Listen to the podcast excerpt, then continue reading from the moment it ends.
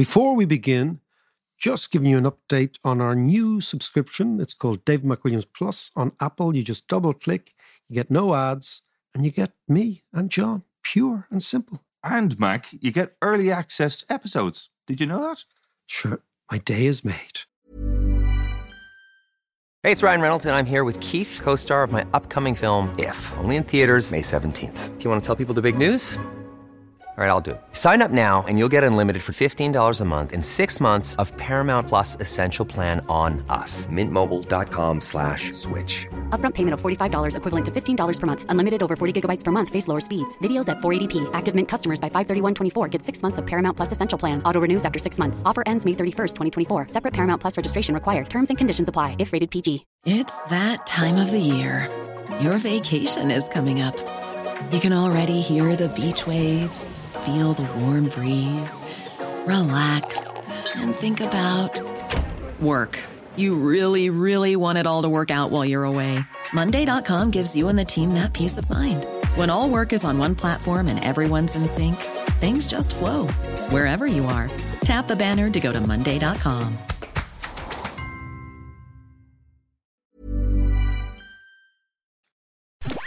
To understand the economy, you have to understand human nature.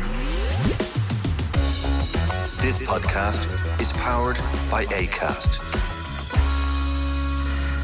How are you doing there? It is podcast time. I am looking out from a hotel room in Beirut on the Mediterranean. The sun is splitting the rocks. The city kind of crumbling, kind of splendorous in certain areas, huge parts of it gouged out by that extraordinary bomb about two years ago. I'm here for about 10 days doing a very interesting shoot about money, where it comes from, where it might go, etc. Just to give you a bit of background, this is a country where the exchange rate has fallen by 97%. So people's incomes in dollar terms have fallen by 97% in two years.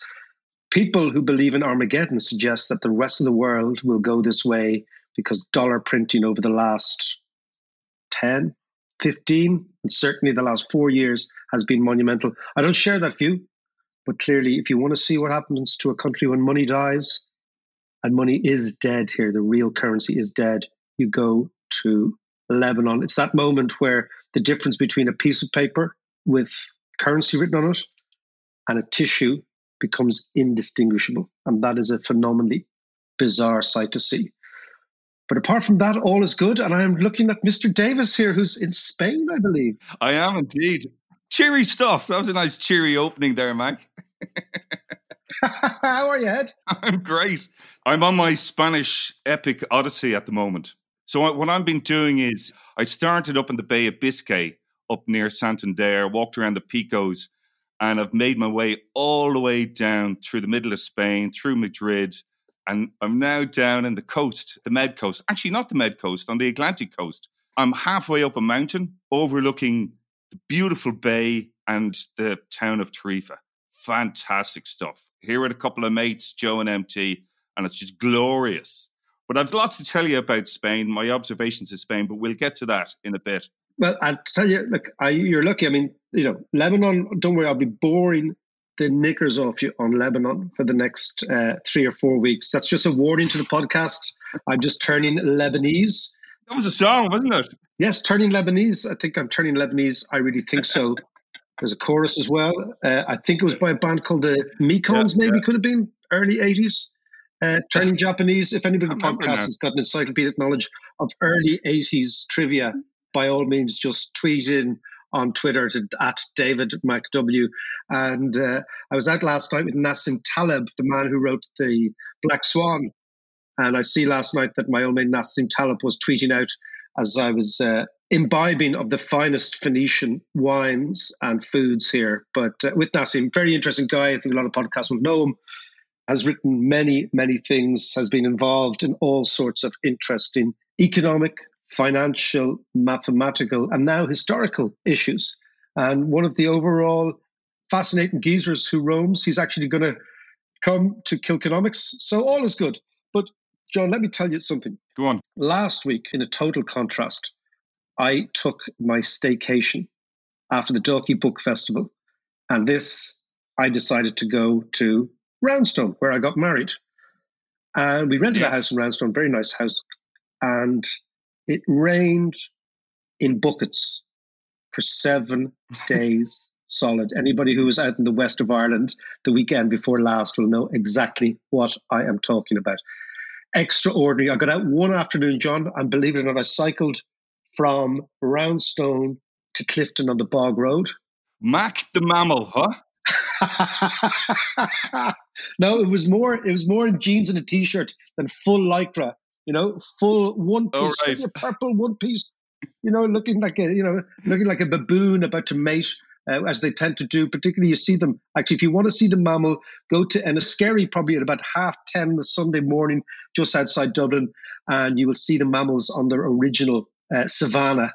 It's like a mammal habitat. Slightly, yeah, yeah, many yeah. overweight men with large arses painted into lycra. It's not a good look.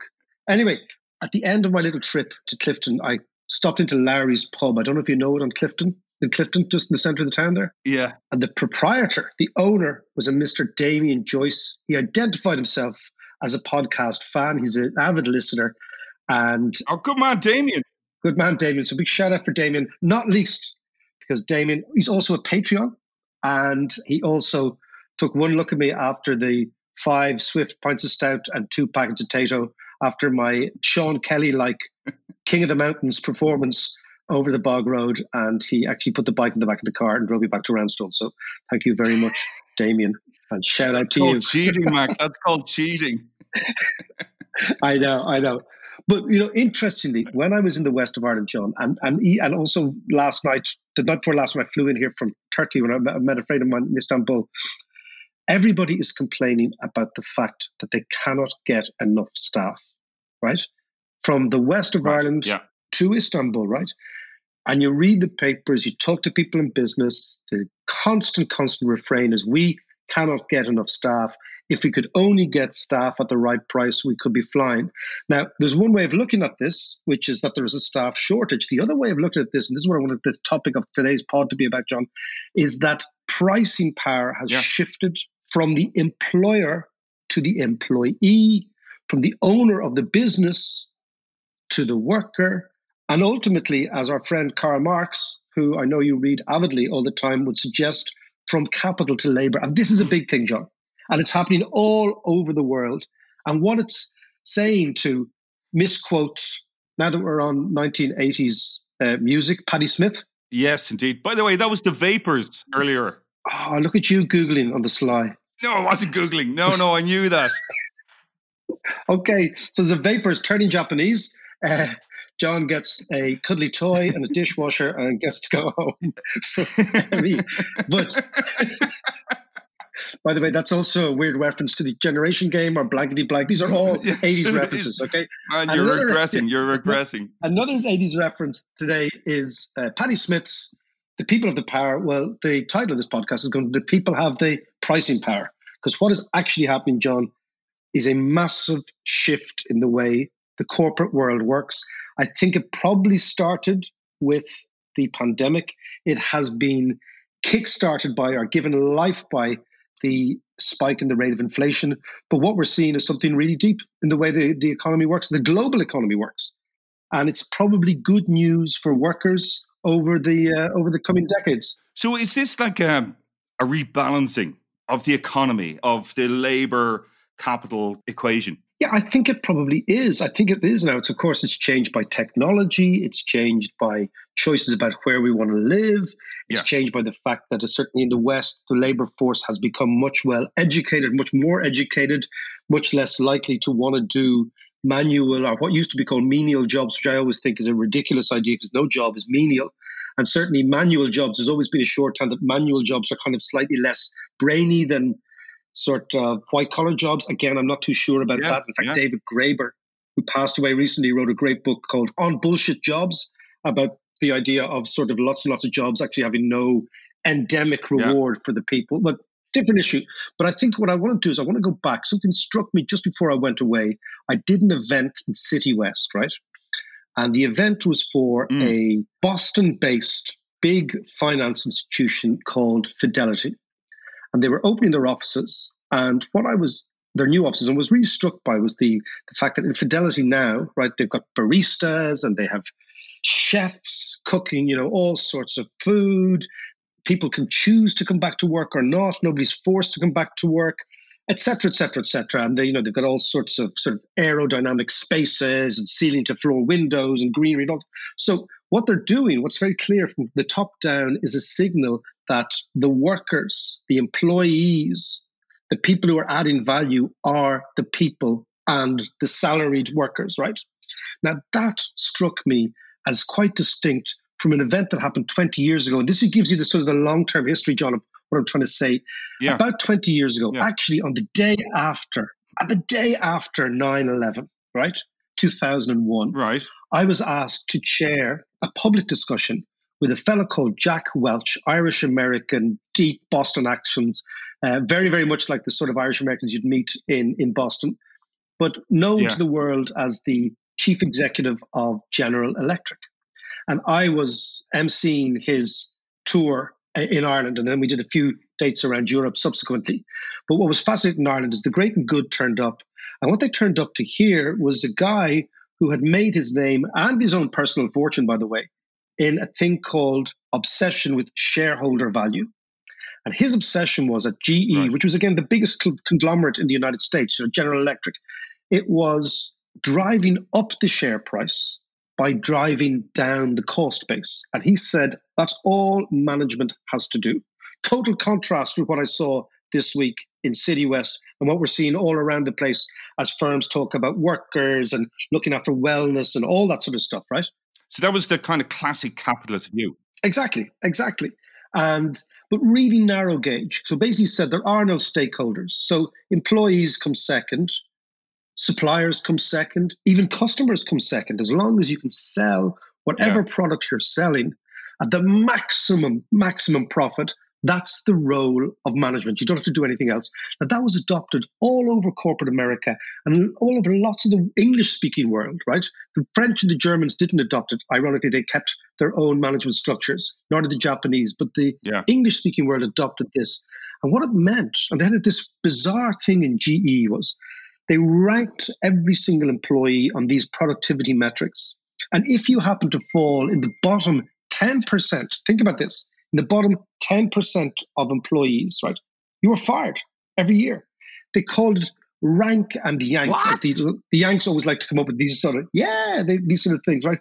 Yeah. That's unbelievable. Imagine, imagine the sort of anxiety that would have created, the worry, the fear, the loathing. Could you imagine the fear every Monday morning working that company, right? Yeah. As yeah. everybody was turned against each other. So there was no community, there was no workforce. It was just employees, employees against each other. So it was kind of dog eat dog idea. Now, interestingly, Welch's philosophy was embraced enormously, right?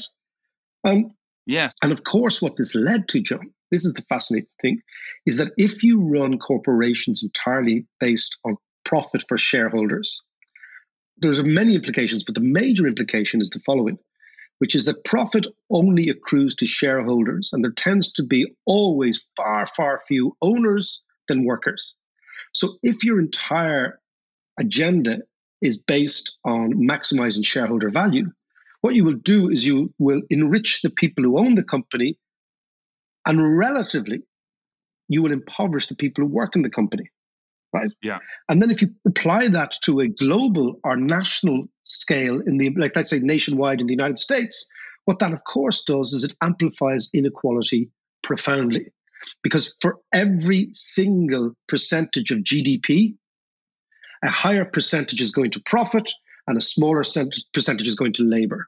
So that means sure. that basically your upper middle class and upper class do extremely well, and your lower middle class, your working class, and below the working class, your immigrant class who are really struggling for a stake, particularly in the United States, do extremely badly. So what you do is over a period of, let's say, three or four decades, or in this case, two decades, what you do is you drive a coach and horses through the class system, dividing the owners of capital, profit owners on one side doing really well, and then yeah. the owners of labor. So we've said it before on the, on, on the podcast. There's people who derive their income from capital, from dividends and rents and those sort of things. And then there's the people, the vast majority, who derive their income from wages, and they're the workers.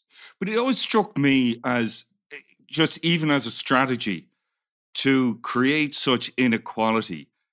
Uh, and as you say, you end up having all of your staff being, you know, under so much pressure and anxious all the time that it's just what it does to a society, not just the workers, but as a society as a whole, you know, makes the whole society anxious and unstable. And, you know, as a long term strategy, that cannot work. But tell us, how is that changing now and how's that moving on? Okay, well, the, just to answer that question, the great thing about democracy, there's a very famous advisor to Roosevelt who was a Supreme Court judge. Now, that's very topical at the moment in the United States, okay? In the 40s, called sure Louis Brandeis, right? Exactly, exactly. But Louis Brandeis in the in the 1940s, the early 1950s, okay, the kind of heyday of American, what I would call American soft capitalism, right? He said very simply, he said you can have democracy or you can have inequality, but you can't have both. And what he meant by that was that at its very core, inequality is anti democratic because the promise of a democracy is one man, one vote. And that promise yeah. is a promise that tends towards equality. The promise of extreme capitalism is one man, all the votes, i.e., the rich guy gets all the stake, he gets all the goodies, yeah. right? And what Brandeis was saying is that at the core, there is an inconsistency between that type of capitalism and a vibrant democracy. And so, what you do is these people we're talking about who've been left behind might not necessarily have a stake in society, but what they do have is they have a vote. And the pendulum tends to swing. But unlike the sort of pendulum you'd see in engineering, which mechanically swings quite smoothly, in the real world of human beings, that pendulum swings erratically. And so what we saw was over the last five or maybe 10 years is that the people who are left out by this hyper capitalism, as embraced by, ironically, Jack Welch, who was a big Trump supporter, right, and a big, a big, uh, you'd imagine, a Republican. Yeah, of course, he was. Those people voted for the guy who said, you know, take back control, drain the swamp, make America great again. So the pendulum swings tend to swing towards populism before it swings back to liberal democracy, and that's exactly what we've seen. And now, after populism, it's swinging back towards more, I would say, centricism, the idea that of liberal democracies, the idea that what we, we need to have is a society that looks after itself and looks after those who are left behind. And where we most see this, John, this come back to our point, is in wages. So people, whether they're the workers yeah. in the rail striking unions in the UK, right, or whether they're the workers in Ryanair in mm-hmm. Spain, or whether they are the workers in the west of Ireland who might say, well, you know what, I don't want to wait on tables unless you pay me X amount more than you're prepared to do, right? It's the workers are withdrawing their labor at a certain price, which is pushing the price of labor, i.e., wages, up. And the workers are saying, now we have the power. And it's fascinating as well. Which is a good thing, though. I think it's a good thing. Yeah, because it's, it's, a, it's a correction that has been it's been so skewed in the, in the last, as you say, twenty years, and and it's that kind of dated attitude in America where, you know, any talk of workers' rights or wage inequality and all the rest, or anything that deviates from that kind of Jack Welch school of thought is deemed as the kind of demonic socialism, Marxism, communism that you hear that refrain all the time in, in America. But but this is a good thing that yeah, I mean but, but talk to me more about where this is going now. The reason it's a very good thing, John, is profits have never been higher. If profits are very, very low, and workers demand really, really high wages, right? What happens is the companies go out of business, right? But what we're looking at is a situation where profits have never been higher, even yeah, with all these falls in price and stock prices, etc. But where it's going is the fascinating thing is that the central banks that had been on the side of capital for the last certainly since 2008 that basically central banks said to the private sector, we're going to look after your P&L, right? Don't worry about it. We're going to cut interest rates. Yeah. We're going to make capital cheap. We're going to look after you. There's been a massive shift for central banks in the last two or three months have said, you know what, we don't care about your P&L. So as stock markets have fallen, you know, crypto has fallen, tech sector has fallen, as the S&P has fallen all around the world. I mean, we're looking at maybe the biggest correction in stock markets in at least two decades since 2008, right?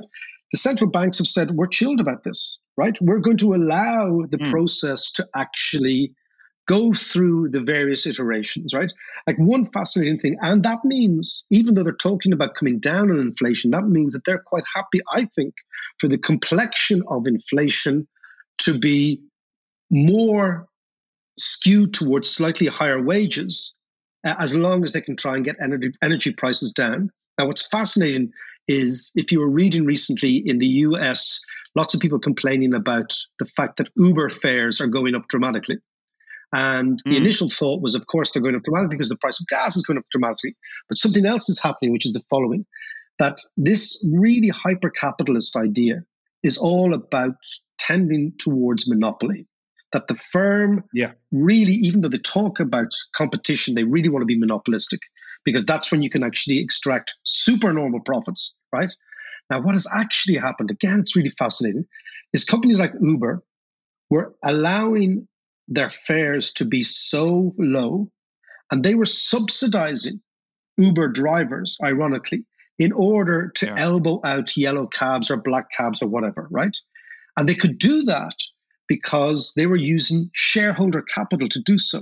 So as long as shareholders were prepared for Uber not to make any profit, and this goes for all the Deliveroo and all those other sort of companies, yeah. right? So this is the, the Amazon kind of model approach to it. Eh, precisely, John. So as long as they were prepared to use free capital from shareholders to elbow out existing competition, be they taxi drivers or restaurants or retail shops or whatever was their target, right? What they could do is they could hold down prices indefinitely.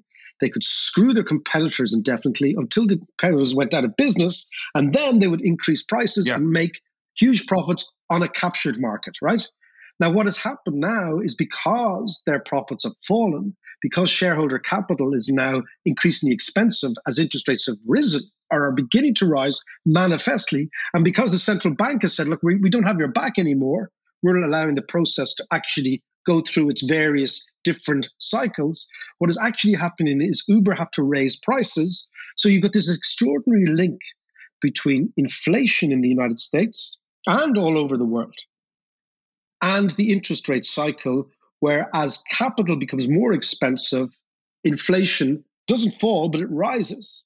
And this is what's playing right. out. And all the while, then workers are saying, hold on a second, if inflation's at 10% and my real wages are at 2%, my wages are 2%, means my real wages are minus 8%, I've got to go and look for more wages. Now, in the past, because there was so much surplus employment, i.e., unemployment, because people were in the labor yeah. market, what happened typically was when you went to get a higher wage increase, a guy next door said, Well, I'll do the job for the same price or even cheaper, and you had no pricing power. But now, because yeah. labor markets are so tight, you, the worker, has the pricing power to actually say, No, I want to go for higher wages. And what it's doing, it's rebalancing this economy. Now, these things don't work really smoothly. So there'll be industrial relations crisis, there will be strikes, there'll be showdowns between unions and the public sector, all sorts of stuff. The important thing is to see what's happening. And what's happening is the swing of the pendulum. As I said, it's not gentle, it's erratic yeah, yeah. and it can lead to problems, but it's swinging away from the return to capital being preeminent in the capitalist system, in our system, to something like the more democratic return to labor being dominant. And how we're seeing this is we're only seeing the end conversations, which is the conversation you will have with an employer saying, I can't get staff. Yeah. But that doesn't actually take you through the analysis of what's happening, which is deep in the engine of the economy. The muscularity of power has shifted from capitalists to workers. And that, I think, is a massive story that has been undertold, underwritten, and underappreciated, but I think will dominate the next 12 to 24 months.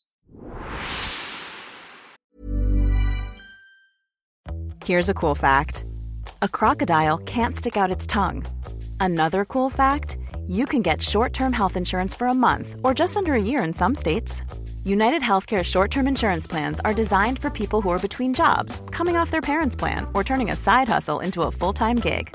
Underwritten by Golden Rule Insurance Company, they offer flexible, budget friendly coverage with access to a nationwide network of doctors and hospitals. Get more cool facts about United Healthcare short term plans at uh1.com. I'm Sandra, and I'm just the professional your small business was looking for. But you didn't hire me because you didn't use LinkedIn jobs. LinkedIn has professionals you can't find anywhere else, including those who aren't actively looking for a new job but might be open to the perfect role, like me. In a given month, over 70% of LinkedIn users don't visit other leading job sites. So if you're not looking on LinkedIn, you'll miss out on great candidates like Sandra. Start hiring professionals like a professional. Post your free job on linkedin.com/people today. A lot can happen in the next three years. Like a chatbot may be your new best friend. But what won't change? Needing health insurance. United Healthcare Tri Term Medical Plans are available for these changing times. Underwritten by Golden Rule Insurance Company, they offer budget friendly, flexible coverage for people who are in between jobs or missed open enrollment. The plans last nearly three years in some states, with access to a nationwide network of doctors and hospitals. So, for whatever tomorrow brings, United Healthcare Tri Term Medical Plans may be for you. Learn more at uh1.com. So tell us, Don Quixote, how is Spain? Spain is fantastic. And it's been it's been a real epic trip actually. It really has been. And I've done loads of walking up in the Picos, but like I was saying earlier, I started in the Bay of Biscay right down through the middle of Spain. Actually, just a little aside. When I arrived in Madrid, and I've strolled around Madrid and it was lovely, you know. And because it's Pride Month, there was loads of people around, all dressed up, and it was a great vibe. But I also noticed there was loads of cops, heavily armed cops and army guys with their AR-15s and all that. And I was going, Jesus, lads, this is a bit heavy for a Pride March. And of course, I had switched off all my news. I just didn't want to have any news for the few days I was walking stuff. And then I suddenly realized, ah, it's nothing to do with the Pride March. It's Joe Biden and all the NATO lads are in town. Oh, wow. oh, yeah, of course. That, that a big, that's a very important summit, too. Absolutely, it was. And there was, you know, you look up in all the roofs and there was snipers all around the place. So I grabbed my recorder to go down and grab Joe Biden and get a few comments. But unfortunately, even when I said, even when I said that I'm from the David McWilliams podcast, they were having none of it. John, I can't believe, I can't believe we need to up our game in Spain. Cuando la the whole thing.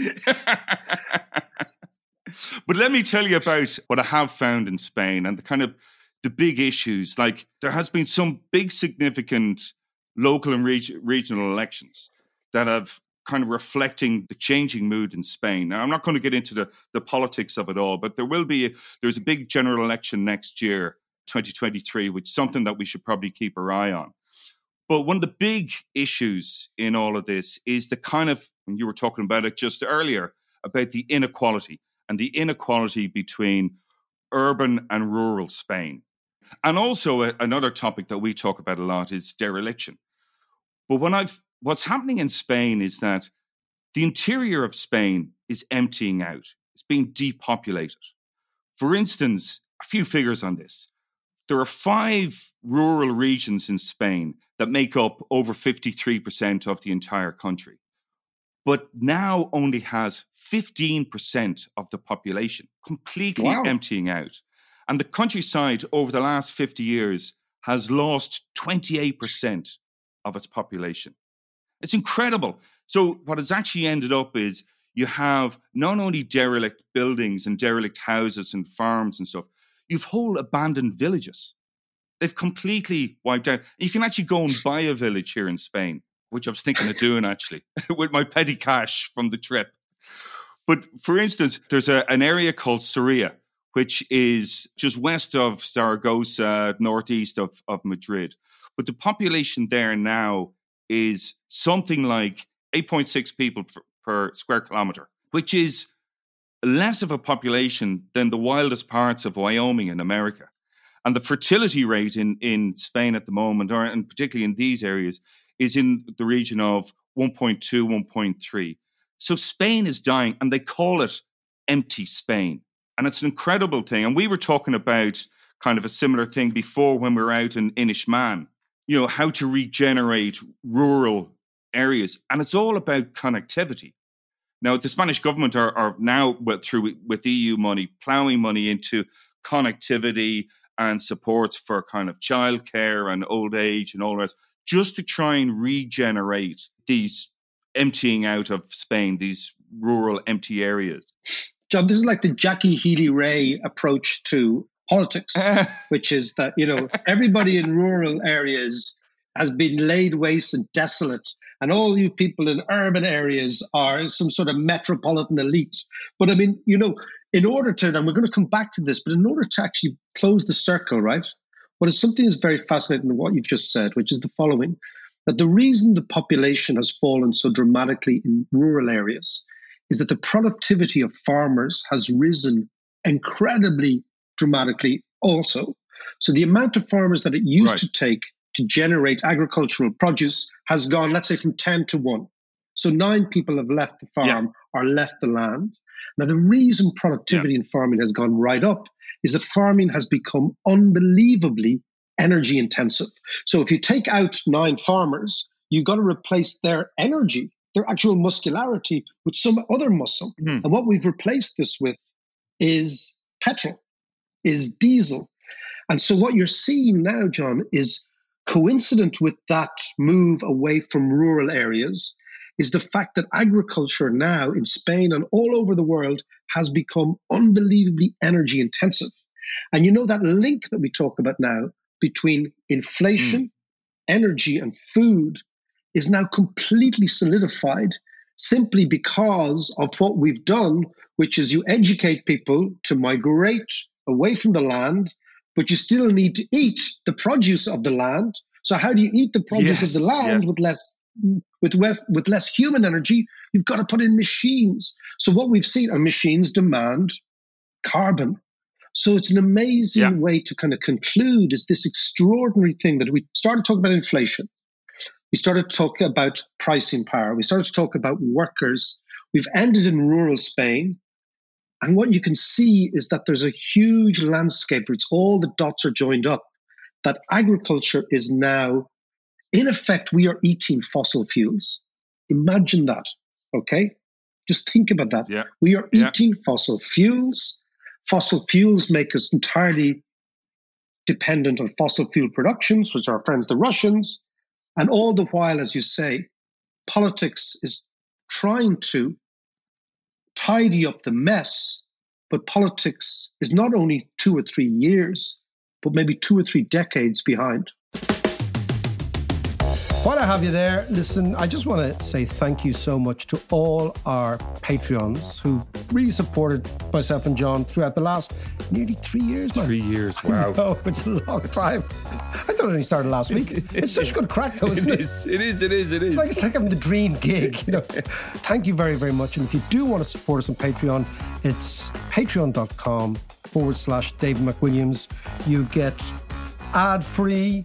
You get courses, you get chats, you can ask me questions, all sorts of stuff, and you really become part of the gang. So that's patreon.com forward slash Dave McWilliams. And again, thank you very much.